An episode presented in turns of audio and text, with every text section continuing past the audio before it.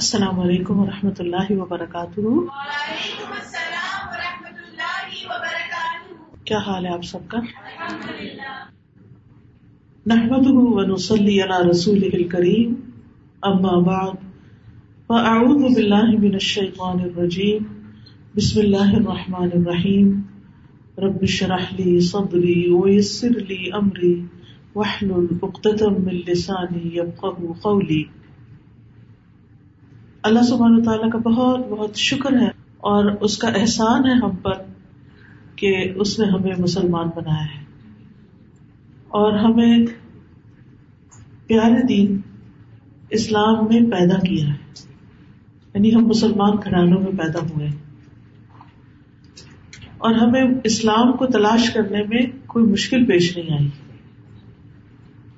اس پر ہم جتنا بھی شکر ادا کریں کم ہے۔ کیونکہ یہ ہمارے لیے ہر نعمت سے بڑی نعمت ہے۔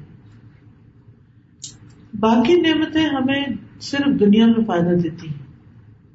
لیکن نعمت اسلام جو ہے، یہ دنیا میں بھی فائدہ دیتی اور آخرت میں بھی فائدہ دینے والی آخرت میں تو اس کے بغیر چارہ ہی نہیں۔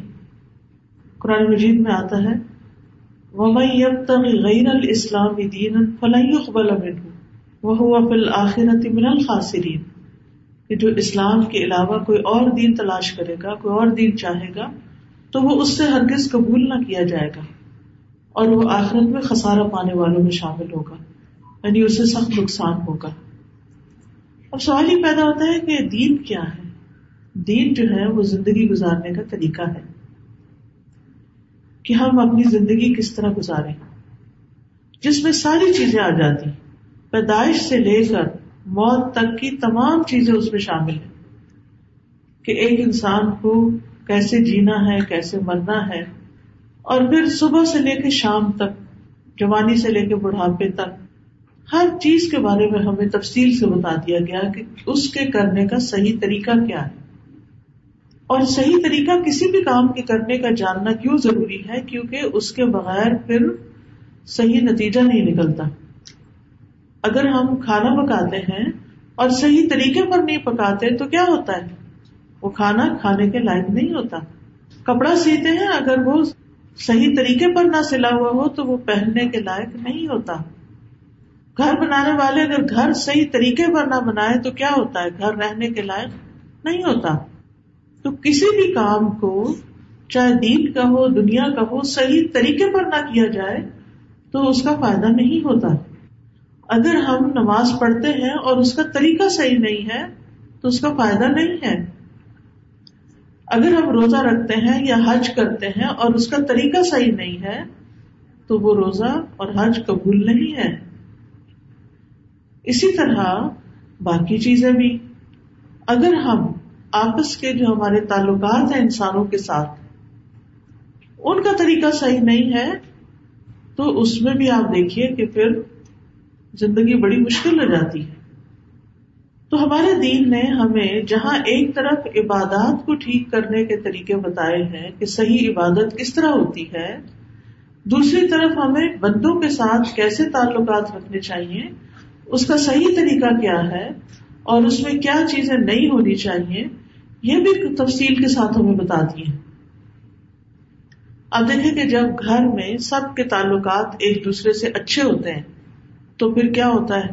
سبھی خوشی خوشی رہتے ہیں، سب رہنا انجوائے کرتے اور اگر گھر میں دو لوگوں کے تعلقات اچھے نہیں، چاہے وہ میاں بیوی ہو چاہے بہن بھائی ہوں، چاہے ماں باپ اور بچے ہوں، تعلقات ٹھیک نہ تو آپ دیکھیں کہ ہر وقت انسان جلتا کڑتا رہتا ہے۔ ایک دوسرے کو دیکھ کر غصہ آتا ہے، ایک دوسرے سے بات کرنے کو دل نہیں چاہتا۔ تو اب سوال یہ پیدا ہوتا ہے کہ تعلقات کس طرح اچھے رہ سکتے ہیں اور کس طرح تعلقات خراب ہوتے ہیں؟ تو قرآن مجید نے ہمیں کچھ ایسی چیزیں بتائی ہیں کہ جن کو کرنے سے تعلقات اچھے نہیں ہوتے۔ تو ان چیزوں سے بچنا ضروری ہے۔ تو آئیے میں سورت الحجرات کی روشنی میں، آیت نمبر گیارہ اور بارہ کی روشنی میں چند چیزوں کا ذکر کروں گی کہ جن سے اللہ تعالیٰ نے ہمیں منع کیا ہے، جو ہمارے تعلقات کی خرابی کا باعث ہوتی ہے اور جس کی وجہ سے ہم اس زندگی کو انجوائے نہیں کر سکتے۔ پہلی چیز جس سے ہمیں روکا گیا ہے، وہ مذاق اڑانا ہے، کہ ایک دوسرے کا مذاق نہ اڑائے اللہ تعالیٰ فرماتے ہیں، یا ایوہ الذین آمنوا لا يسخر قوم من قوم عسى ان يكونوا خيرا منهم ولا نساء من نساء عسى ان يكن خيرا منهن اے ایمان والو تم میں سے کوئی قوم دوسری قوم کا مذاق نہ اڑائے۔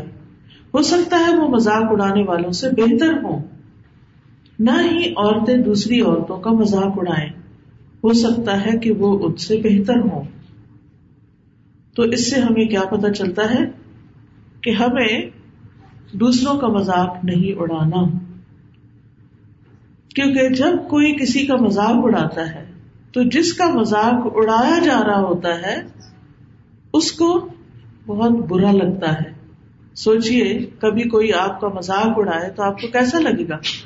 اچھا نہیں لگے گا؟ پسند نہیں آئے گا؟ لیکن ہم کس طرح اس بات سے رک سکتے نمبر ایک کہ اللہ کا حکم ہے۔ یہ نہیں کرنا۔ نمبر دو کہ ہمیں اس کا نتیجہ اور اس کا نقصان دیکھنا ہے۔ اس میں آپ دیکھیے کہ جو چیز ہمیں خود کو پسند نہیں، وہ ہمیں دوسروں کے ساتھ بھی نہیں کرنی چاہیے۔ اچھا سوال یہ پیدا ہوتا ہے کہ ہم کس چیز کا مذاق اڑاتے ہیں؟ عام طور پر جب مذاق اڑاتے ہیں تو کبھی کسی کی شکل کا ناگ نقشے کا، کسی کی بات کا، کسی کے قد کا، کسی کے منہ سے کوئی غلط لفظ نکل جائے، اس کا۔ ان تمام چیزوں کا۔ اب سوال یہ پیدا تھا کہ کیا ہم پرفیکٹ ہیں؟ ہمارے اندر کوئی کمی نہیں۔ پھر یہ کہ اگر کوئی کسی کی شکل کا مذاق اڑاتا ہے، تو سوچنے کی بات ہے، شکل کس نے بنائی کس نے شکل بنائی ہے؟ اللہ سبحانہ و تعالیٰ نے شکل بنائی ہے۔ تو ہمیں حق نہیں پہنچتا کہ ہم اس چیز کے اوپر کسی پہ ہنسے کہ جو اس نے خود بنائی بھی نہیں۔ اس نے خود کی بھی نہیں۔ وہ اللہ نے اس کو دی۔ اب دیکھیں کہ بعض اوقات بچے اسکولوں میں دوسرے بچوں کا، بڑے بچے دوسرے بچوں کا مذاق اڑاتے ہیں، مل کے مذاق اڑاتے ہیں، جس کو بلی کرنا کہتے ہیں۔ تو اس سے بچے کتنے پریشان ہوتے ہیں۔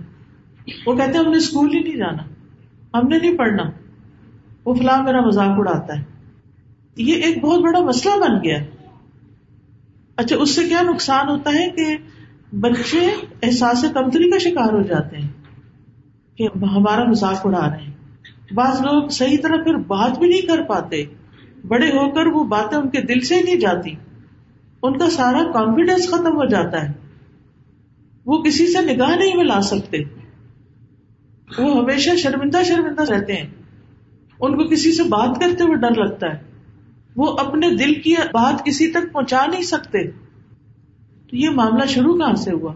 اللہ کے اس حکم کی نافرمانی کرنے سے کہ جس میں منع کیا گیا تھا، لا یس خر قوم من قوم، کہ کوئی قوم، کوئی لوگ کسی دوسرے لوگوں کا مذاق نہ اڑائیں۔ پھر دوسری بات یہ ہے کہ یہاں پر عورتوں کو بھی منع کیا گیا ہے۔ ولا نسا من نسائن عورتیں بھی عورتوں کا مذاق نہ اڑائیں۔ مذاق انسان اس کا اڑاتا ہے جس کو وہ حقیر سمجھتا ہے، اپنے سے کمتر سمجھتا ہے، یا پھر حقیر کرنا چاہتا ہے۔ یعنی یا تو وہ سمجھتا ہے کہ یہ کوئی چیز نہیں، اس کے ساتھ جیسا چاہو سلوک کرو۔ اور یا پھر یہ ہوتا ہے کہ وہ چاہتا ہے کہ دوسرے کو ذلیل کرے۔ تو رسول اللہ صلی اللہ علیہ وسلم نے اس سلسلے میں فرمایا، المسلم و اخ المسلم، مسلمان مسلمان کا بھائی ہوتا ہے۔ لا یزلم ولا یخبر ولا کہ وہ نہ اس پہ ظلم کرتا ہے، نہ اسے بدنام کرتا ہے، نہ اسے حقیر سمجھتا ہے۔ یعنی یہ مسلمان کا کام ہی نہیں ہے۔ کسی کا مذاق بڑھانا مسلمان کا کام ہی نہیں ہے، مسلمان کا اخلاق ہی نہیں ہے۔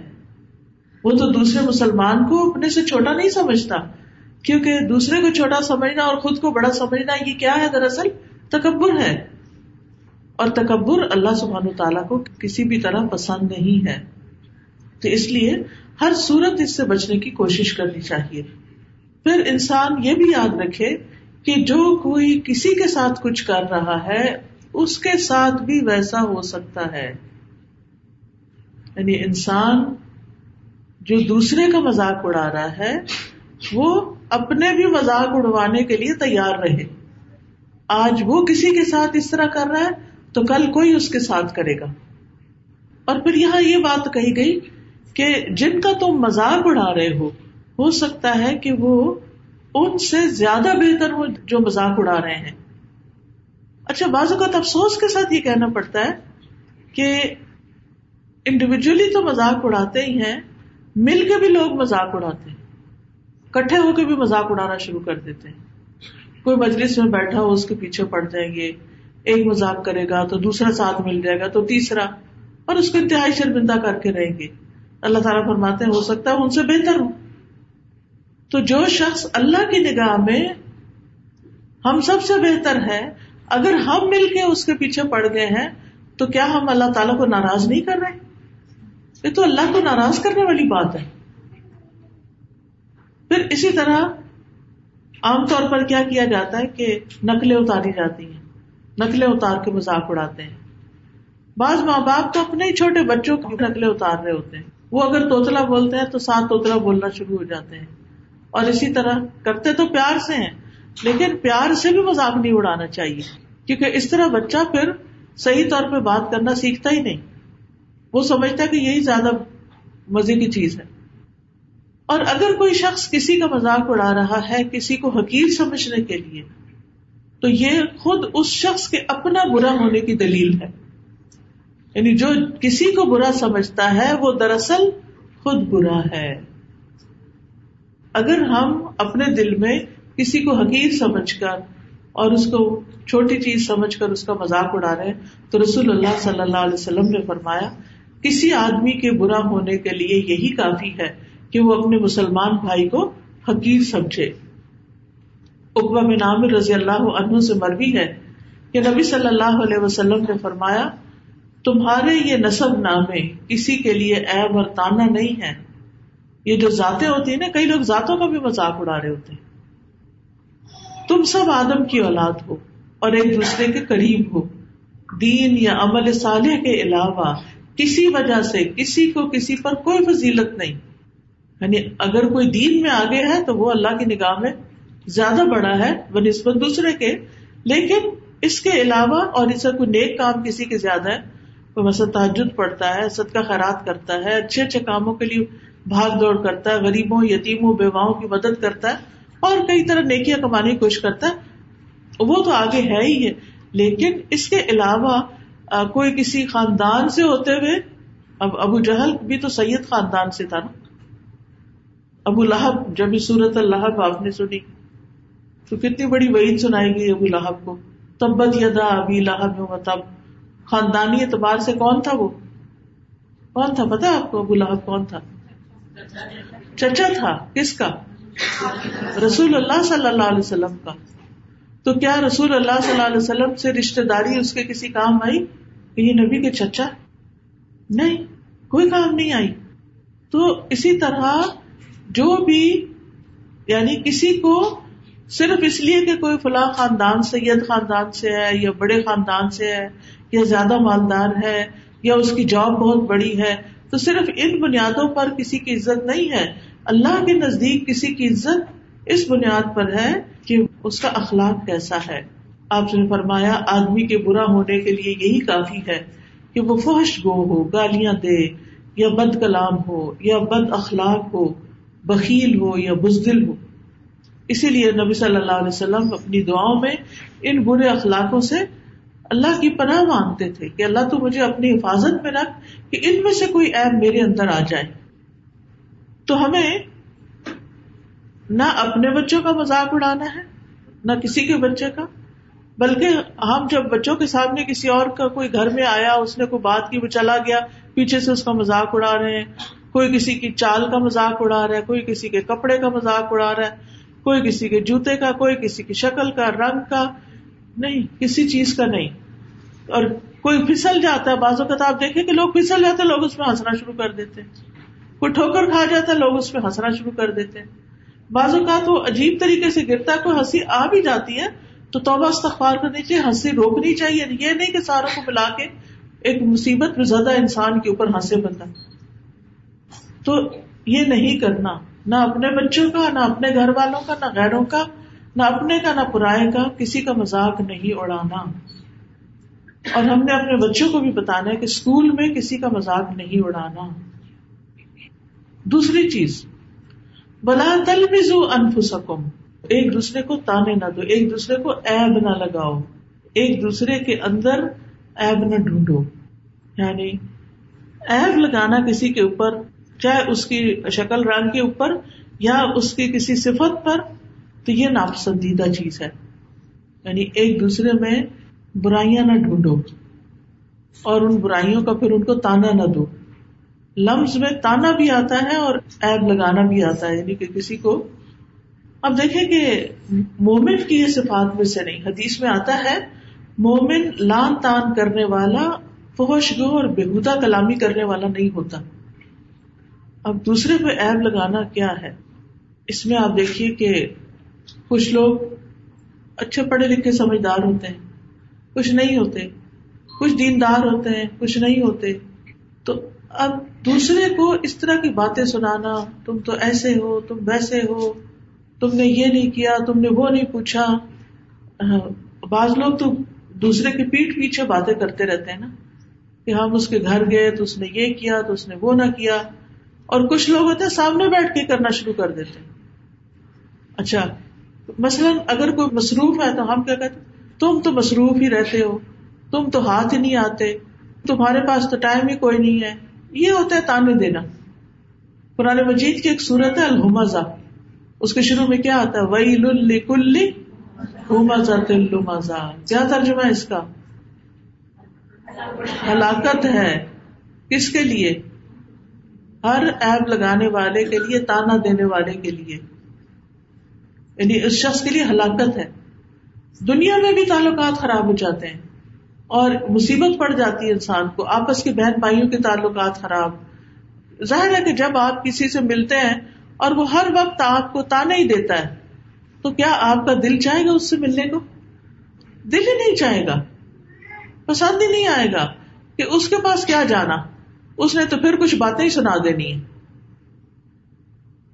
اور اس میں آپ دیکھیے کہ بعض لوگ ویسے اچھے ہوتے ہیں، لیکن تانوں کی وجہ سے وہ اتنے بد اخلاق ہوتے ہیں کہ ان سے ملنے کو دل نہیں چاہتا۔ تو جو چیز کسی کے اندر ہمیں بری لگتی ہے، اس چیز کو اپنے اندر سے نکال دینا ہے۔ اگر کسی کے اندر ہمیں ایسی باتیں، ایسی برائیاں اچھی نہیں لگتی، تو پھر اپنے اندر سے بھی وہ نکال دینی چاہیے۔ قیامت کے دن ایسے لوگ مفلس ہوں گے۔ یعنی ان کے پاس کوئی نیکی نہیں ہوگی۔ رسول اللہ صلی اللہ علیہ وسلم نے فرمایا، کیا تم جانتے ہو کہ مفلس کون ہے؟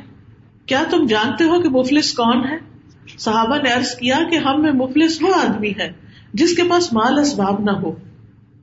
آپ صلی اللہ علیہ وسلم نے فرمایا، قیامت کے دن میری امت کا مفلس آدمی وہ ہوگا جو نماز، روزے زکات سب کچھ لے کے آئے گا۔ اس کا مطلب بڑا دیندار ہے۔ نمازیں بھی پوری ہیں، روزے بھی ہیں، آج زکات سب کچھ ہے۔ لیکن اس نے دنیا میں کسی کو گالی دی ہوگی، کسی پہ تومت لگائی ہوگی، الزام لگایا ہوگا، کسی کا مال کھایا ہوگا، کسی کا خون بہایا ہوگا، کسی کو مارا ہوگا۔ تو ان سب لوگوں کو اس آدمی کی نیکیاں بانٹ دی جائیں گی۔ اور اگر اس کی نیکیاں ان کے حقوق کی ادائیگی سے پہلے ہی ختم ہو گئی تو ان لوگوں کے گناہ اس آدمی پہ ڈال دیے جائیں گے، پھر اس کو جہنم میں ڈال دیا جائے گا۔ تو اس سے کیا پتا چلتا ہے کہ یہ کتنی نقصان دینے والی بات ہے کہ انسان کسی کو تانا دے رہا ہے، کسی کے اوپر ایب لگا رہا ہے، کسی کی قیمت کر رہا ہے، کسی کو ایک چاٹا لگا رہا ہے، کسی کا حق مار رہا ہے، چیز کسی کی گھر میں بھی آپ دیکھیں نا، بعض اوقات بچوں میں بھی یہ تمیز نہیں ہوتی کہ بہن بھائی کے لیے چیز رکھی ہوئی ہے، وہ ایک آیا، اس نے اپنا حصہ بھی کھا لیا، دوسرے کا بھی کھا لیا۔ تو یہ اخلاق اور یہ طریقہ ٹھیک نہیں۔ جب ہم کسی کو بھی تکلیف پہنچاتے ہیں، تو پھر تکلیف اٹھانے کے لیے بھی تیار ہو جائیں پھر دوسرے کی طرف سے بھی آئے گی۔ تو پھر آپ دیکھیے کہ نمازیں بھی کام نہ آئی اس بندے کے، روزے بھی کام نہ آئے بلکہ وہ نمازیں اس لیے پڑھی، ثواب دوسروں کو مل گیا، جن کو اس نے دنیا میں ستایا تھا۔ تو دوسرے بندے کو دنیا میں ستانا، تانگ کرنا، پریشان کرنا، یہ کوئی معمولی گناہ نہیں، یہ کوئی معمولی جرم نہیں، بہت بڑا جرم ہے۔ آج کل ہمارے معاشرے کے اندر ساس بہو کا مسئلہ، نندوں بھاؤجوں کا مسئلہ، اور اس طرح کے خاندان کے اندر لڑائیاں، جھگڑے، فساد، ہسبینڈ، بھائی، اب بعض شوہروں کی عادت ہوتی ہے کہ وہ کیا کرتے ہیں؟ گھر میں داخل ہوتے ہیں اور چھوٹی چھوٹی چیزوں پہ تنقید شروع کر دیتے ہیں۔ حالانکہ بیوی بچاری سارے دن سے لگی ہوئی ہوتی ہے۔ یہ نہیں سوچتے، یہ نہیں سمجھتے کہ بچے جو ہیں وہ کوئی چیز جگہ ٹھکانے رہنے نہیں دیتے۔ وہ ادھر سنبھالتی ادھر پھر کام خراب کر کے رکھ دیتے۔ ادھر کوئی چیز کیا، کھانا کھایا تو وہ گرا دیا، واش روم میں گئے تو وہ گیلا کر دیا، کھیلنے لگے تو وہ کھلونے بکھیر دیے، ایک کپڑا نکالا تو باقی گرا دیے۔ یعنی کوئی ایک مسئلہ ہوتا ہے۔ چھوٹے بچوں کے ساتھ بے شمار مسئلے ہوتے ہیں۔ تو ہسبینڈ گھر آ کے بجائے اس کے کہ بیوی کو اپریشیٹ کرے کہ تم نے اتنے مسئلوں میں سارا دن گزارا ہے، وہ کیا کرتے ہیں؟ یہ بہت ہی یعنی کہ اس کو کوئی طریقہ نہیں چرج نہیں، جس کو کہتے ہیں پنجابی میں کہ کچھ جی ہے، کہ کوئی طریقہ نہیں ہے، گھر کو اس نے ایسے رکھا ہوا۔ کچھ عرصے پہلے میں نے کسی کے بارے میں سنا کہ اچھا بھلے کپل تھا، لیکن کیا مسئلہ تھا کہ ہسبینڈ کو بس اسی پر ہی بڑا اعتراض تھا کہ میں گھر آتا ہوں تو گھر کی چیزیں بکھری بھی ہوتی۔ اور مسئلہ کیا تھا؟ بچے چھوٹے تھے، وہ کسی چیز کو ٹکانے رہنے نہیں دیتے۔ تو اب آپ دیکھیے کہ اگر ہم ایک دوسرے کے ایب ہی ڈھونڈتے رہیں گے، ایک دوسرے کے اوپر چوٹے ہی کستے رہیں گے، تانے ہی دیتے رہیں گے مزاق ہی اڑائیں گے، پھپتیاں کسیں گے، تو نتیجہ کیا نکلے گا؟ گھروں میں خوبصورتی نہیں آ سکتی۔ ہم پیار، محبت سے ہم دردی سے ایک دوسرے کو اگر ہم سمجھا دیں، تو وہ اس کا پھر اپنی جگہ فائدہ ہے۔ لیکن ادر وائز تو یعنی اس کا پھر فائدہ کیا ہوگا کہ چلے کوئی نتیجہ نکل ہی آئے گا۔ لیکن اس طریقے سے تو کچھ بھی حاصل ہونے والا نہیں۔ پھر اس کے بعد اگلی چیز جو فرمائی وہ کیا تھی؟ ولا تنا بزو بل القاب اور نہ ہی ایک دوسرے کے برے نام رکھو۔ یعنی کچھ لوگ شکل کپڑوں سے آگے لے کے نام بگاڑنا شروع کر دیتے ہیں۔ یعنی ہر ایک کا بگاڑ کے ہی نام لیتے ہیں۔ اب دیکھیں کہ نام تو ہر ایک کو اپنا پیارا ہوتا ہے نا۔ اور اس نام کی خاطر پتہ نہیں لوگ کیا کیا کرتے ہیں۔ لیکن جب آپ نے کسی کا نام ہی بگاڑ دیا، تو پھر باقی کیا رہا؟ تو اس لیے اس سے بھی منع کیا گیا اور فرمایا، ایمان لانے کے بعد فسق میں نام پیدا کرنا بہت بری بات ہے۔ یعنی گناہ میں نام پیدا کرنا۔ اور جو لوگ ان باتوں سے باز نہ آئے وہی ظالم ہے یعنی ان چیزوں سے رکنا بہت ضروری ہے۔ ابو رضی اللہ عنہ سے روایت ہے۔ کہ رسول اللہ صلی اللہ علیہ وسلم نے فرمایا، تم ایک دوسرے سے قطع تعلق ہی نہ کرو۔ یعنی آپس میں میل جول بول چال بند نہ کرو۔ اور نہ ہی ایک دوسرے سے روگردانی کرو کہ وہ موڑ لو۔ بات چیت چھوڑ دو۔ اور نہ کسی کے ایپ تلاش کرو کہ بلا دیکھے اس میں کیا کیا خامیاں اچھا اس کے لیے لوگ کیا کرتے اچانک دوسرے گھر داخل ہو جاتے ہیں۔ اچانک کسی کے اوپر ایسے جا پڑتے ہیں کہ جس سے پتا چلے کہ بلا اس کی اصلیت کیا ہے۔ تو اللہ نے جب کسی کے ایپ پہ پردہ ڈالا تو کسی کو حق نہیں پہنچتا کہ وہ اس کے ایپ نکالے۔ اور پھر آپ دیکھیے کہ خاص طور پر اگر کسی کا کوئی جسمانی ایپ ہو، کوئی موٹا ہے، کوئی بہت پتلا ہے کسی کا رنگ ذرا ساملا ہے یا کوئی اور اس طرح کی چیز ہے، تو یہ تو اس کے اپنے بس پہ نہیں ہے۔ اس پر کسی کو ہنسنا یا مذاق اڑانا یا ایپ لگانا جو ہے، یہ سخت ناپسندیدہ ہے۔ اگلی چیز جس سے منع کیا گیا وہ ہے غیبت۔ کہ کسی کس پہلی برائیاں تو کیا تھی؟ مذاق اڑانا سامنے۔ پیچھے بھی منع، سامنے بھی منع۔ کسی کو برے نام سے پکارنا سامنے یا پیچھے۔ ایب لگانا۔ لیکن یہاں پر بیک بائٹنگ جس کو کہتے ہیں۔ کہ کسی کے پیٹ پیچھے اس کے ایب نکالنا اور اس کی برائیاں بیان کرنا۔ ابو حرار رضی اللہ عنہ کہتے ہیں کہ رسول اللہ صلی اللہ علیہ وسلم نے فرمایا کیا تم جانتے ہو کہ غیبت کیا ہے؟ صحابہ نے عرض کیا، اللہ اور اس کا رسول ہی بہتر جانتے ہیں۔ آپ نے فرمایا، یہ کہ تم اپنے اس بھائی کا وہ ایپ ذکر کرو جس کو وہ ناپسند کرتا۔ پوچھا گیا کہ اگر وہ ایپ واقعی بھائی کے اندر ہو تو پھر؟ فرمایا، اگر وہ اس میں ہے تو تبھی تم نے اس کی قیمت کی، اور اگر اس میں ایب نہ ہو تو بہتان لگایا۔ جس کا پہلے ذکر ہو چکا کہ ایب نہ لگاؤ۔ اب آپ دیکھیے کہ ہم عام روز مرہ زندگی میں کیسے قیمت کرتے ہیں؟ جو شخص موجود نہ ہو، بیٹھ کے اس کی برائیاں شروع کر دیتے اس نے میرے ساتھ یہ کیا، اس نے فلاں موقع پہ ایسا کیا، ویسا کیا۔ معاذ بن جبل سے روایت ہے کہ صحابہ نے رسول اللہ صلی اللہ علیہ وسلم کے پاس ایک آدمی کا ذکر کیا۔ اور انہوں نے کہا کہ جب تک اسے کھلایا نہ جائے، وہ کھاتا نہیں۔ جب تک اسے سوار نہ کرو، سوار نہیں ہوتا۔ نبی صلی اللہ علیہ وسلم نے فرمایا، تم نے اس کی ہبت کی۔ اور اس طرح کے تبصرے تو ہمارے وقت کرتے ہیں۔ اور اس کو غیبت سمجھتے بھی نہیں۔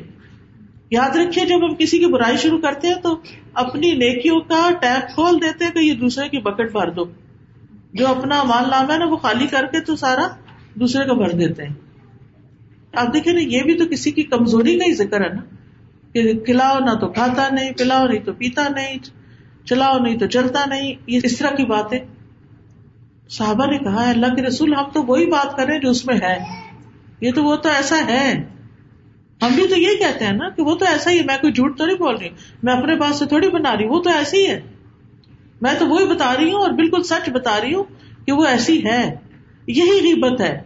اسی سے منع کیا گیا ہے۔ اور اگر وہ ایسی نہیں ہے، پھر تو کچھ اس طرح کا کہنا ہی بڑی غلط بات ہے۔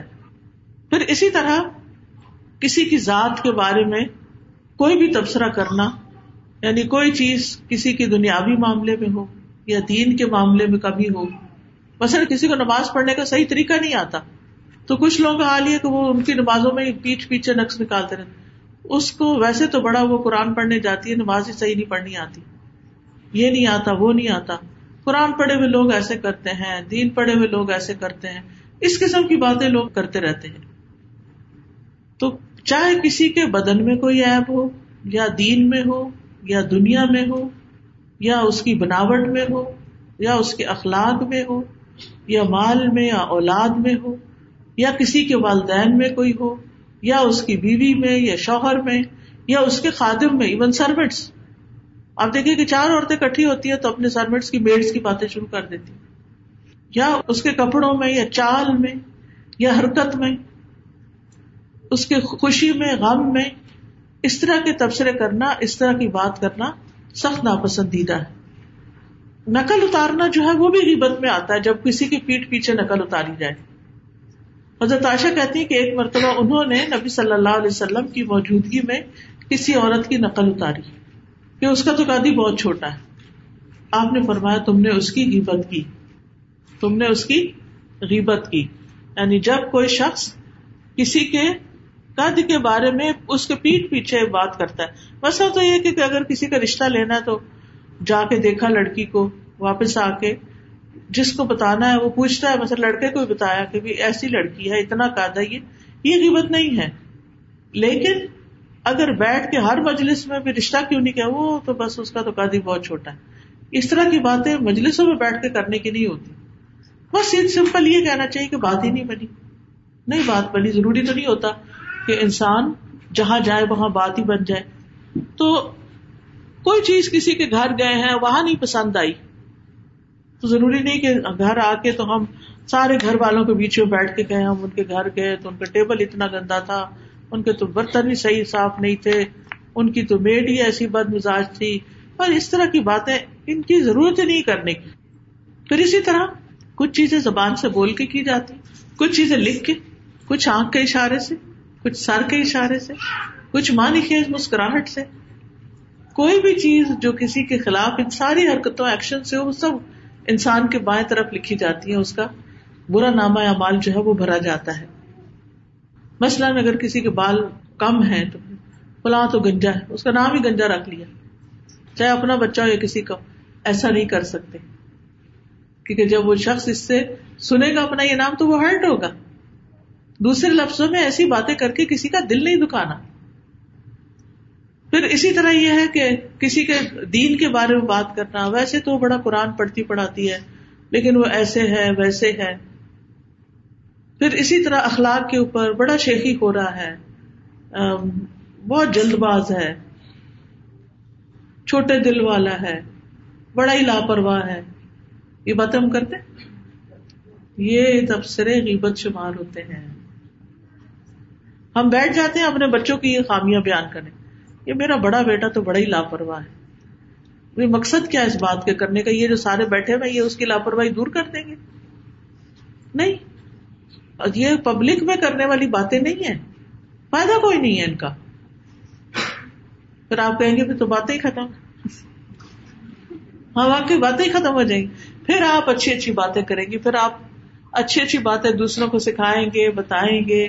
اچھی اچھی ریسیپیز شیئر کریں گے، وہ چھپا جاتے ہیں۔ یا اس میں سے کوئی انگریڈینٹ ایک نکال دیتے ہیں، تاکہ وہ ٹیسٹ نہ بنے، تاکہ آپ کی مشہوری جاری رہے۔ تو پھر اسی طرح یہ ہے کہ کسی کے والدین کے بارے میں بری بات کرنا۔ مثلاً کہنا، وہ فلاں کا باپ نرائی جٹ ہے، کچھ پتا نہیں۔ ہر ایک کو اپنے ماں باپ پیارے ہوتے ہیں۔ ان کے بارے میں ایسا تبصرہ نہیں کرنا چاہیے۔ بعض لوگ تو جیسے بچی بیاہ کے لائے ہیں نا اگر اس کے اندر کوئی خامی ہے تو اس کو کیا چھوڑ؟ اس کے تو سات نسلوں کو سرانا شروع کر دیتے یہ تمہاری ماں ایسی ہوگی، تمہاری دادی ایسی ہوگی، تو فلانا ہوگا دھماکہ ہوگا۔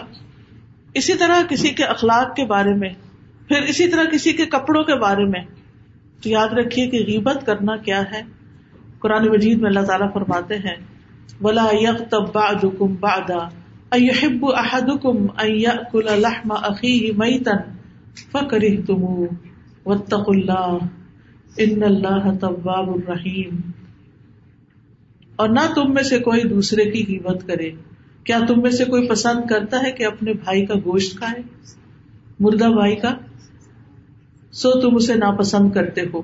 اللہ سے ڈرو۔ یقیناً اللہ بہت توبہ قبول کرنے والا، بہت مہربان ہے۔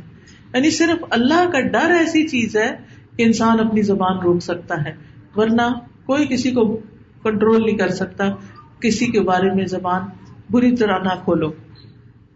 پھر اسی طرح آپ دیکھیے کہ غیبت کرنا جو ہے، یہاں مردار کھانے سے بھی بدتر بتایا گیا۔ کیونکہ مردار جو ہے، وہ تو مرا ہوا ہوتا ہے، اور یہ زندہ کے ساتھ وہ حشر کر رہے ہوتے ہیں۔ کیس بیان کرتے ہیں کہ امر ابن آس اپنے چند ساتھیوں کے ساتھ جا رہے تھے کہ ایک مردہ خچر پر سے گزرے جو پھول گیا تھا۔ تو انہوں نے کہا، اللہ کی قسم، کوئی اس میں سے، اس مردہ خچر میں سے پیٹ بھر کے کھا لے۔ اس سے بہتر ہے کہ کسی مسلمان کا گوشت کھائے۔ غیبت اتنی گندی چیز ہے۔ پھر یہ کبیرہ گناہ ہے۔ بے شک کبیرہ گناہوں میں سے آدمی کا مسلمان شخص کی عزت کے بارے میں ناحق زبان درازی کرنا ہے۔ کبیرہ گناہوں میں سے ایک ایک گالی کے بدلے دو گالیاں دینا ہے۔ گالیاں دینا بھی کبیرہ گناہوں میں شامل ہو جاتا ہے۔ پھر اسی طرح یہ ہے کہ جو پہلے زمانے کے نیک لوگ تھے، سلف صالحین تھے، وہ بہت زیادہ اس سے بچتے تھے کہ یہ عیب ہے انسان کے اندر کہ اس کی زبان کسی کی برائی پہ کھلے۔ اور وہ ان سے کسی کی برائی کا تذکرہ نہیں سنا جاتا تھا۔ آپ دیکھیے، ہمارے پاس چوائس ہوتی ہے۔ ہم چاہیں تو کسی کے بارے میں اچھی بات کریں، ہم چاہیں تو کسی کے بارے میں بری بات کریں۔ جب ہم کسی کے بارے میں اچھی بات کرتے ہیں، تعریف کرتے ہیں اس ہر انسان کے اندر کوئی نہ کوئی خوبی تو ہوتی ہے۔ کسی کے اندر زیادہ ہوتی ہے کسی کے اندر کم ہوتی ہے تو جس شخص کے اندر کم خوبیاں بھی ہیں، تو ہیں تو صحیح نہ کوئی نہ کوئی۔ تو جب آپ اس کی اچھی بات کا ذکر کریں گے، آپ کا بھی دل خوش ہوگا، سامنے والے کا بھی خوش ہوگا۔ اور آپ کے نیکیاں لکھی جائیں گی کہ آپ ایک مسلمان کا دفاع کر رہے ہیں، لیکن اس کے برعکس اگر آپ بری باتیں کر رہے ہیں تو آپ کی زبان بھی میلی، آپ کا دل بھی میلا، آپ کا مال نامہ بھی کالا اور اپنی نیکیاں بھی آپ نے برباد کر دی۔ پھر اسی طرح آپ دیکھیے کہ ایسا شخص جو غیبت نہیں کرتا، لوگ جب اس کی بات کرتے تو کہتے فلاں کے منہ سے میں نے کبھی کسی کی برائی نہیں سنی۔ وہ اس کے لیے نیک نامی کا سبب بن جاتا ہے۔ پھر غیبت کرنے کے علاوہ غیبت سننا بھی آرام ہے۔ یہ نہیں کہ ہم تو نہیں کر رہے، اب وہ کوئی اور کر رہا ہے تو میں کیا کروں؟ نہیں، اس کو بھی روکنا چاہیے، بات بدلنی چاہیے۔ چلو چھوڑو، ہم کوئی اور بات کرتے ہیں۔ چلو، کوئی اچھی سی بات سنا اس بات کو چھوڑو۔ کیا کرنا؟ ہمارا کیا لینا دینا؟ دوسرے کو پیار سے روک دینا چاہیے۔ خاص طور پر جن فرینڈس کے ساتھ ہم ریلیکس ہوتے ہیں، ہماری اچھی انڈرسٹینڈنگ ہوتی ہے، تو ہمیں ایک دوسرے کو نیکی کے اوپر لانا چاہیے اور ان ان باتوں سے ہٹا دینا چاہیے۔ یہی ہماری دوسرے کے ساتھ خیر خائی ہوتی ہے۔ پھر اسی طرح غیبت کی جو مختلف صورتیں ہیں، اس میں آپ دیکھیں کہ مختلف لوگوں کی قیمت کیسے ہوتی ہے۔ ابھی میں نے بچوں کی قیمت کے بارے میں تو بات کی کہ ہم بچوں کی بڑے کھلے دل سے قیمت کرتے ہیں، خاص طور پر مائیں باپ آتا تو شکایتوں کے ڈیر لے کے بیٹھ دیتے آج فلاں نے یہ کیا، آج فلاں نے یہ کیا فلاں نے یہ کیا۔ آپ دیکھیے اس سے باپ بھی تنگ پڑتا ہے اور بچہ اور ڈھیٹ ہو جاتا ہے اور اصلاح کوئی بھی نہیں ہوتی۔ مسائل حل کوئی نہیں ہوتے۔ صرف ایک فائدہ ہوتا ہے اور وہ ہمارے دل کی فرسٹریشن اور جو ہمارا غصہ ہوتا ہے وہ نکل جاتا ہے۔ سننے والوں کو بھی بور کرتے ہیں اور بچے کو بھی اور زیادہ ان برائیوں پہ ڈھیٹ کر وہ روز سنتا ماں میری یہ شکایت کرتی ہے تو کیا اس کے کانوں پہ جھونی نہیں تھی سوائے اس کے کہ اگر ماں اور باپ الگ بیٹھ کے کہیں ڈسکس کر رہے ہو کہ کس طرح بچے کی اصلاح کا کام کرنا چاہیے، یہ کبھی کیسے اس کی دور کرے تو وہ اور بات ہے۔ لیکن ادر وائز نہیں۔ اسی طرح شوہر کی برائیاں کرنا۔ ہسبینڈ کی برائیاں۔ بڑا وکیل ہے، کچھ نہیں دیتا۔ ماں باپ کے سامنے کرنا، بہن بھائیوں کے سامنے، دوستوں کے سامنے۔ کچھ لوگوں کی عادت تو یہ ہوتی ہے کہ ہر روز گھر میں جو ہوتا ہے نا، وہ جب ہسبینڈ جاب پہ چلا جاتا ہے، پیچھے سے فون شروع ہو جاتا ہے۔ اور پھر بہن بھائیوں کو یا کسی نہ کسی دوست کو ہم نے بنایا ہوتا ہے کہ جس کے سامنے ہم نے ہر روز کی رپورٹ دینی۔ آج کیا برائی ہوئی؟ یعنی اس کو زندگی کا حصہ بنا لینا۔ یہ انتہائی غلط چیز ہے، اس سے بچنے کی ضرورت ہے۔ پھر اسی طرح آپ دیکھیں ڈاکٹر کی قیمت پہلے ڈاکٹر کے پاس جاتے ہیں، پھر وہ اگر ہمارے دل کو نہیں لگتا تو واپس آ کے اس کی برائیاں شروع کر دیتے ہیں۔ اس کے بارے میں آپ دیکھیے توق بن بحب کہتے ہیں کہ میں محمد بن سیرین کے پاس بیماری کی حالت میں گیا۔ تو انہوں نے کہا، مجھے لگ رہا ہے کہ آپ بیمار ہیں۔ میں نے کہا جی ہاں۔ انہوں نے کہا، فلاں طبیب کے پاس جاؤ، اس سے اپنا مرض بیان کرو۔ پھر کہنے لگے، نہیں، فلاں کے پاس جاؤ، وہ اس سے بھی زیادہ ماہر ہے۔ پھر کہنے لگے استغفر اللہ میرا خیال ہے میں نے اس کی قیمت کر دی ہے۔ یعنی پہلے والے کی قیمت کر دی ہے۔ ہمارے تو دل میں کبھی سوچ بھی نہ آئے۔ اب دیکھیے، ایک ہوتا ہے جاہل ہونا۔ اور ایک ہے، اس بات سے جاہل ہونا کہ میں جاہل ہوں۔ اپنی جہالت کی لا علمی۔ اپنی جہالت سے ہی جاہل ہو انسان۔ اور یہ کتنا بڑا نقصان ہے کہ اپنے بارے میں نہ پتا ہو کہ ہم کہاں کہاں سے۔ پھر اسی طرح یہ کہ بعض لوگ اکیلے بیٹھ کے باتیں کرتے رہتے ہیں اپنے آپ سے ہی۔ تو اس کا فائدہ تو کچھ خاص نہیں ہوتا، لیکن یہ کہ بڑاس نکل جاتی تو بہتر یہی ہے کہ انسان اس وقت میں اللہ کا ذکر کر لے، قرآن کی تلاوت جو ہے وہ دلوں کے لیے شفا ہے۔ پھر اسی طرح بعض اوقات ہم نامعلوم شخص کے لیے ہبت کرتے ہیں۔ اب نامعلوم شخص جو ہے ہی نہیں۔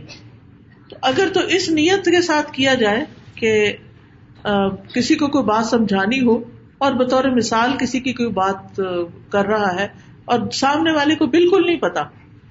تو کوئی بات نہیں، لیکن اگر وہ گیس کرنا شروع کر دے اچھا یہ بلا کون ہوگا؟ اچھا یہ آج کس کس سے ملی ہے یہ میرا خیال ہے فلاں کی بات کی ہے انہوں نے، یہ فلاں کے بارے میں بتایا تو اس طرح جب لوگ گیس کرنا شروع کر دیں، تو بھی اس کا ذکر نہیں کرنا چاہیے۔ یا لوگ سمجھ جائیں آپ کے اشاروں کے نایوں سے کہ کس کی بات ہو رہی ہے، تو بات نہیں کرنی چاہیے۔ امام ابن تیمیہ کہتے ہیں کہ لوگ غیبت کو کئی صورتوں میں ظاہر کرتے ہیں۔ کبھی دینداری کے سانچے میں، نیکی کے حوالے سے۔ جیسے کوئی کہتا ہے کہ میں تو جب بھی کسی کا ذکر کرتا ہوں تو ذکر خیر ہی کرتا ہوں۔ نہ میں غیبت پسند کرتا ہوں، نہ جھوٹ۔ میں تو صرف اس کے حالات بتا رہا ہوں۔ پہلے ساری اپنی نیک نامی بتا کے پھر دوسرے کے حالات بتا رہی ہے اور کہا کہ یہ غیبت نہیں۔ پھر کبھی کہتے ہیں کہ اللہ کی قسم وہ ایک مسکین آدمی ہے اچھا آدمی ہے، لیکن اس میں یہ جو بات ہے نا یہ بڑی تکلیف دیتی ہے۔ اب کیا ہوا؟ اچھا آدمی کہہ کے اس کے بعد کر دی اس کی برائی۔ یہ بھی غیبت۔ کبھی کہتے ہیں، چھوڑو اس بات کو، رہنے دو، اللہ ہمیں معاف کرے۔ حالانکہ رہنے دو اس کو، رہنے دو اس کو کا مطلب کیا؟ وہ حقیر ہے، چھوڑو اس کو۔ ہم؟ تو نیک ہیں کہ ہم کیا کریں گے اس کی بات کر کے؟ تو یہ دینداری کے پردے میں عگیبت ہے۔ پھر اسی طرح یہ ہے کہ جب کسی کا نام لے کے کہا جائے، اللہ فلاں کو ہدایت دے، یہ کیا ہے؟ یہ کیا؟ یہ بھی عبت ہے انڈائریکٹلی اس کا مطلب ہے وہ ہدایت پر نہیں ہے۔ یہ بتانا یہ چاہ رہے ہیں، وہ ہدایت پہ کوئی نہیں۔ تو کہتے یا اللہ اس کو ہدایت دے۔ تو دل میں ہی دعا کر لیں۔ لوگوں کو ضرور بتانا ہے کہ وہ ہدایت پہ نہیں۔ پھر کچھ لوگ بڑے خوبصورت انداز میں غیبت کرتے ہیں۔ امام غزالی کہتے ہیں سب سے بدترین غیبت ریا کاروں کی غیبت ہے۔ وہ اپنے مقصود کو تقوا کے لفظ کے اوپر سمجھا دیتے ہیں تاکہ وہ یہ ظاہر کرے کہ ہم غیبت سے پاک ہیں۔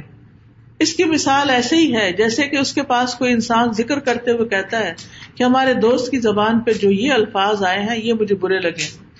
اور اس طرح وہ اس کے درجے کو کم کرنے کے لیے ایسا کہتا ہے۔ یعنی وہ ہم لیکچر میں گئے تھے، باقی باتیں تو ٹھیک تھی، لیکن یہ بات نا، مجھے نہیں اچھی لگی یہ بات۔ ہم اللہ سے اس کے سکون کا سوال کرتے ہیں۔ جس غم کا وہ دعوی کرتا ہے، اس میں وہ جھوٹا ہوتا ہے۔ بلکہ دعا کرنے میں بھی جھوٹا ہے۔ بلکہ اگر وہ دعا کا ارادہ رکھتا ہے تو تنہائی میں چھپ کے اس کے لیے دعا کرے۔ اور اگر کسی کی کوئی بات اچھی نہیں، تو اس کو بتایا کہ یہ جو آپ نے بات کی ہے نا، یہ درست بات نہیں۔ دوسروں کے سامنے جا کے بات کرنے کا کیا مقصد ہے؟ پھر اسی طرح بعض اوقات بڑی رحمت اور شفقت کے لبادے میں غیبت شروع کر دیتے ہیں۔ ابن جوزی کہتے ہیں کہ قاریوں اور عبادت گزاروں سے جو غیبت کا منبع ہے، وہ خود پسندی کے طریق سے ہے، وہ اپنے بھائی کا ایب ظاہر کرتا ہے۔ پھر غائبانہ اس کے لیے دعا کی اداکاری کرتا ہے۔ اب اس میں آپ دیکھیے کہ مسئلہ وہ کہتے ہیں کہ آواز تو اس کی بڑی اچھی ہے کراط تو بڑی اچھی کرتا ہے، لیکن اس کا فلاں مخرج ٹھیک نہیں ہے۔ یعنی کوئی نہ کوئی وہاں سے بات نکال کے اس کی لہائی کر ہی دی، اس کو ڈیگریڈ کر ہی دیا۔ تو یاد رکھیے کہ کسی کی غیبت کرنا مردہ بھائی کا گوشت کھانا ہے۔ ہاں چھ وجوہات کی بنا پر کسی کی برائی دوسرے کے سامنے بیان کر سکتے ہیں۔ نمبر ایک، ظلم کی صورت میں۔ اگر کسی پہ ظلم ہوا ہے، کسی بیوی پہ ظلم ہوا ہے، شوہر نے ناروا مارا ہے، تو وہ اپنے ظلم کی داستان کسی ایسے قاضی کو یا کسی جگہ بتا سکتی ہے جہاں سے اسے انصاف ملے۔ نمبر دو، منکر کو بدلنے کے لیے، کسی برائی کو ختم کرنے کے لیے۔ اگر کوئی ایسے بندے کے پاس جاتا ہے کہ دیکھو یہ غلط کام ہو رہا ہے، ہمیں مل کے اس کو دور کرنا ہے، وہ تو ٹھیک ہے، لیکن مجلس میں سر عام بیٹھ کے کرنے کی باتیں نہیں ہے نمبر تین فتوا پوچھنے کے لیے۔ یعنی مثلاً، اگر باپ نے جائیداد میں حصہ نہیں دیا اور کوئی بیٹی جا کے عدالت میں کہتی ہے کہ میرے باپ نے مجھے اپنی جائیداد میں سے حصہ نہیں دیا، تو یہ غیبت نہیں ہوگی، بلکہ وہ کیا کر رہی ہے؟ حق مانگ رہی ہے پھر اسی طرح مسلمانوں کو شر سے بچانے کے لیے، شادی کاروبار کے مشورے کے وقت اگر کوئی آپ سے پوچھتا ہے ایب والی چیز کی فروخت کے وقت، پھر اسی طرح پانچویں چیز ہے کسی کا کھلے عام برائی کرنا۔ اگر کوئی شخص کھلے عام کسی پہ ظلم کر کے بیٹھا ہوا ہے، جیسے کوئی کسی کی پراپرٹی پہ قابض ہے یا پھر کوئی کوئی شخص شراب پیتا ہے یا بدتیں کرتا ہے تو اس سے بچنے کے لیے کہنا اور وہ سب کو پتا ہے کہ وہ ایسا کر رہا ہے، اس کی اجازت ہے۔ ایک شخص دھوکے باز ہے اور آپ نے دیکھا کہ وہ آپ کے دوست کے گھر آ گیا وہ دھوکے باز، تو آپ کو ڈر لگ گیا کہ کہیں ایسا نہ ہو کہ اس کو بھی دھوکا دے جائے۔ آپ اس کو طریقے سے اشارے سے سمجھا دیتے ہیں کہ اس بندے سے محتاط رہنا۔ تو یہ پھر قیمت نہیں ہوگی۔ پھر اسی طرح شناخت کی وجہ سے جیسے ہم دوسرے کے بارے میں بتاتے ہیں کہ دو عائشہ ہو مثلاً، تو کہ وہ جن کا قد ذرا چھوٹا ہے وہ، تو اس میں اس کے حکارت بیان کرنا نہیں ہوتا، بلکہ پہچان کرانے کے لیے ہم بعض اوقات کسی کی شناخت بتانے کے لیے اس کے کوئی ایسے فیچرز کا ذکر کر دیتے ہیں جو ویسے اگر اچھالے جائے تو وہ غیبت شمار ہو پھر اسی طرح غیبت کے دنیا میں بھی نقصان ہے، آخرت میں بھی نقصان ہے۔ دنیا میں ملنے والے نقصان کیا ہے کہ اگر کوئی کسی کے ایپ کے پیچھے پڑتا ہے تو اللہ تعالیٰ اس کو بھی رسوا کر دیتا ہے۔ رسول اللہ صلی اللہ علیہ وسلم نے فرمایا، مسلمانوں کی قیمت مت کیا کرو، نہ ان کی عزت و آبرو کے درپے ہوا کرو۔ اس لیے کہ جو کسی کی عزت کے درپے ہوتا ہے، اللہ تعالیٰ اس کی عزت کے درپے ہو جاتا ہے۔ جس کی عزت کے درپے اللہ ہو جائے، اسے اس کے گھر میں رسوا کر دیتا ہے۔ پھر اسی طرح دین کا نقصان ہے۔ نبی صلی اللہ علیہ وسلم نے فرمایا، بغض سے بچو۔ بغض یعنی دل میں کینا رکھنا، دل میں نفرت پال کے رکھنا۔ کیونکہ یہ مونڈ دینے والی چیز ہے۔ میں نہیں کہتا کہ بالوں کو مونڈنے والی، یہ دین کو مونڈ دیتی ہے۔ جیسے شیو کرتے ہیں نا تو سر گنجا نکل آتا ہے۔ ایسے ہی جب کوئی شخص دلوں میں کینا، بغض رکھتا ہے، کسی کے خلاف نفرت، حسد رکھتا ہے، تو اس سے کیا ہوتا ہے؟ دین، ایسے ہی دین کی صفائی ہو جاتی ہے۔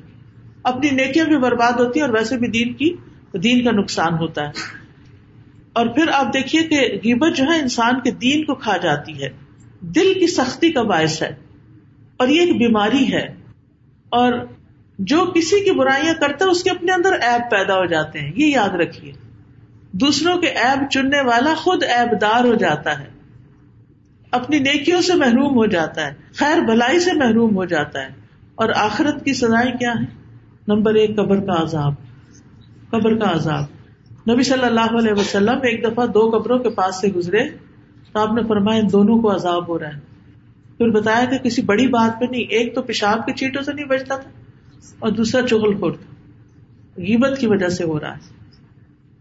پھر اسی طرح یہ ہے کہ نیکیوں کا تبادلہ ہو جائے گا۔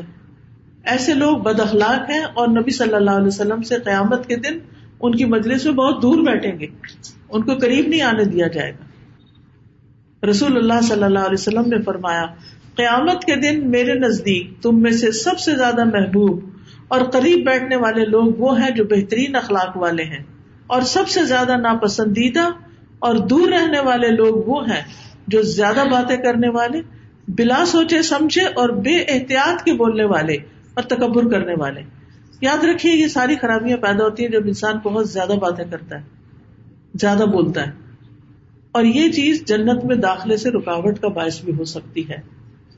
ایک دفعہ نبی صلی اللہ علیہ وسلم کے ایک ساتھی تھے کاب تو وہ مجلس میں حاضر نہیں ہوئے، تو آپ نے ان کے بارے میں پوچھا۔ تو صحابہ نے کہا، بیمار ہیں۔ تو آپ ان کا حال پوچھنے کے لیے چلے گئے۔ جب آپ ان کے یہاں داخل ہوئے، تو آپ نے فرمایا کاب خوش ہو جاؤ۔ بیماری گناہوں کو جاڑ دیتی۔ تو کاب کی والدہ نے سمجھا، شاید جنت کی خوشخبری دے رہے تو فوراً کہنے لگی، تمہیں کاب جنت مبارک آپ نے فرمایا، یہ اللہ پہ قسم چڑھانے والی عورت کون ہے؟ کاب نے کہا، اللہ کے رسول یہ میری ماں ہے۔ آپ نے فرمایا، اے ام کاب تجھے کیا معلوم؟ شاید کاب نے بے مقصد بات کی ہو۔ تم اسے جنت میں بھیج رہی ہو؟ کیا پتا اس نے کوئی بے مقصد بات کی ہو؟ یا ایسی چیز سے روکا ہو جو اسے غنی نہ کرتی ہو؟ یعنی کسی کو کچھ دینے سے منع کیا ہو جب اس کی ضرورت پوری نہ کی ہو؟ حالانکہ اگر وہ دے دیتا تو اس کے اپنے مال میں کچھ کمی نہ ہوتی۔ تو اس سے کیا پتا چلتا ہے؟ بے مقصد اور فضول باتیں جو ہیں، وہ جنت میں جانے سے رکاوٹ بن جاتی ہیں۔ پھر اسی طرح رسول اللہ صلی اللہ علیہ وسلم نے فرمایا، جس شخص نے کسی مسلمان کی غیبت کا نوالا کھایا، تو اس کو اللہ اتنا ہی جہنم سے کھلائے گا۔ اور جو شخص کسی مسلمان کا ایب بیان کر کے کپڑا پہنے گا، اللہ اسے اسی جیسا لباس جہنم میں پہنائے گا۔ یعنی کسی کا ایب بیان کرنا، کپڑے میں ایب بیان کرنا تو گویا اپنے آپ کو ایب والا کپڑا پہنانا ہے۔ جس نے کسی شخص کی، کسی مومن کے بارے میں کوئی ایسی بات کی جو اس میں تھی ہی نہیں، اس بےچارے میں وہ غلطی تھی نہیں، اس پہ الزام لگا دیا، تو اللہ اسے جہنمیوں کی پیپ میں ڈالے گا، حتیٰ کہ وہ اپنی بات سے باز آ جائے۔ استغفر اللہ۔ تو ایمان والوں کو کبھی بھی اذیت نہیں دینی چاہیے، بلکہ توبہ کر لینی چاہیے۔ توبہ کرنے کا طریقہ کیا ہے؟ انسان شرمندہ ہو۔ آئندہ کے لیے اس چیز سے بچے۔ اگر دل میں بھی وسوسے آئے تو اس کے لیے بھی دعا کرے۔ جس کے ساتھ کوئی برائی کی ہے، اس کو کوئی توحفہ دے دے اچھا سلوک کرے اور آئندہ اس کی تعریفیں شروع کر دے۔ پھر اگر کوئی ایسی بھول چوک کے ہو گئی یا سن لی تو صدقہ خیرات کرے انسان۔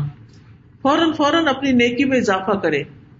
تو غیبت سے بچنے کے لیے انسان کو اپنی آنکھ، اپنے کان، اپنی زبان کی خاص طور پر حفاظت کرنے کی ضرورت ہے، کیونکہ ان میں سے ہر ایک سے سوال کیا جائے گا۔ خیر کے علاوہ زبان کو بند رکھنا چاہیے۔ زبان سے صرف اچھی اور بامقصد بات کرنی چاہیے۔ لفظ سے پرہیز کرنا چاہیے۔ بے جا تبصروں سے بچنا چاہیے۔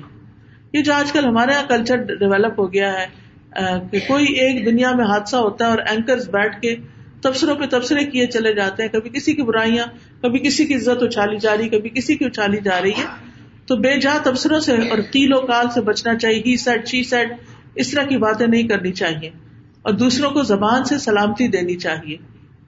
اپنی زبان کے شر سے دوسروں کو محفوظ رکھنا چاہیے۔ نبی صلی اللہ علیہ وسلم نے فرمایا، تم میں سے بہتر انسان وہ ہے اچھا انسان وہ ہے جس سے خیر کی امید ہو۔ یعنی جس سے خیر پوٹتا ہو، جو دوسروں کے فائدے کا ہو اور اس کے شر سے امن ہو۔ اور سب سے بدتر وہ ہے جس سے خیر کی توقع نہ ہو اور اس کے شر سے امن نہ ہو۔ اس لیے اپنے جملوں میں بھی بڑا محتاط ہونے کی ضرورت ہے۔ پھر مایوب لفظ نہیں بولنے چاہیے۔ اپنی زبان پہ خوبصورت الفاظ لانے چاہیے۔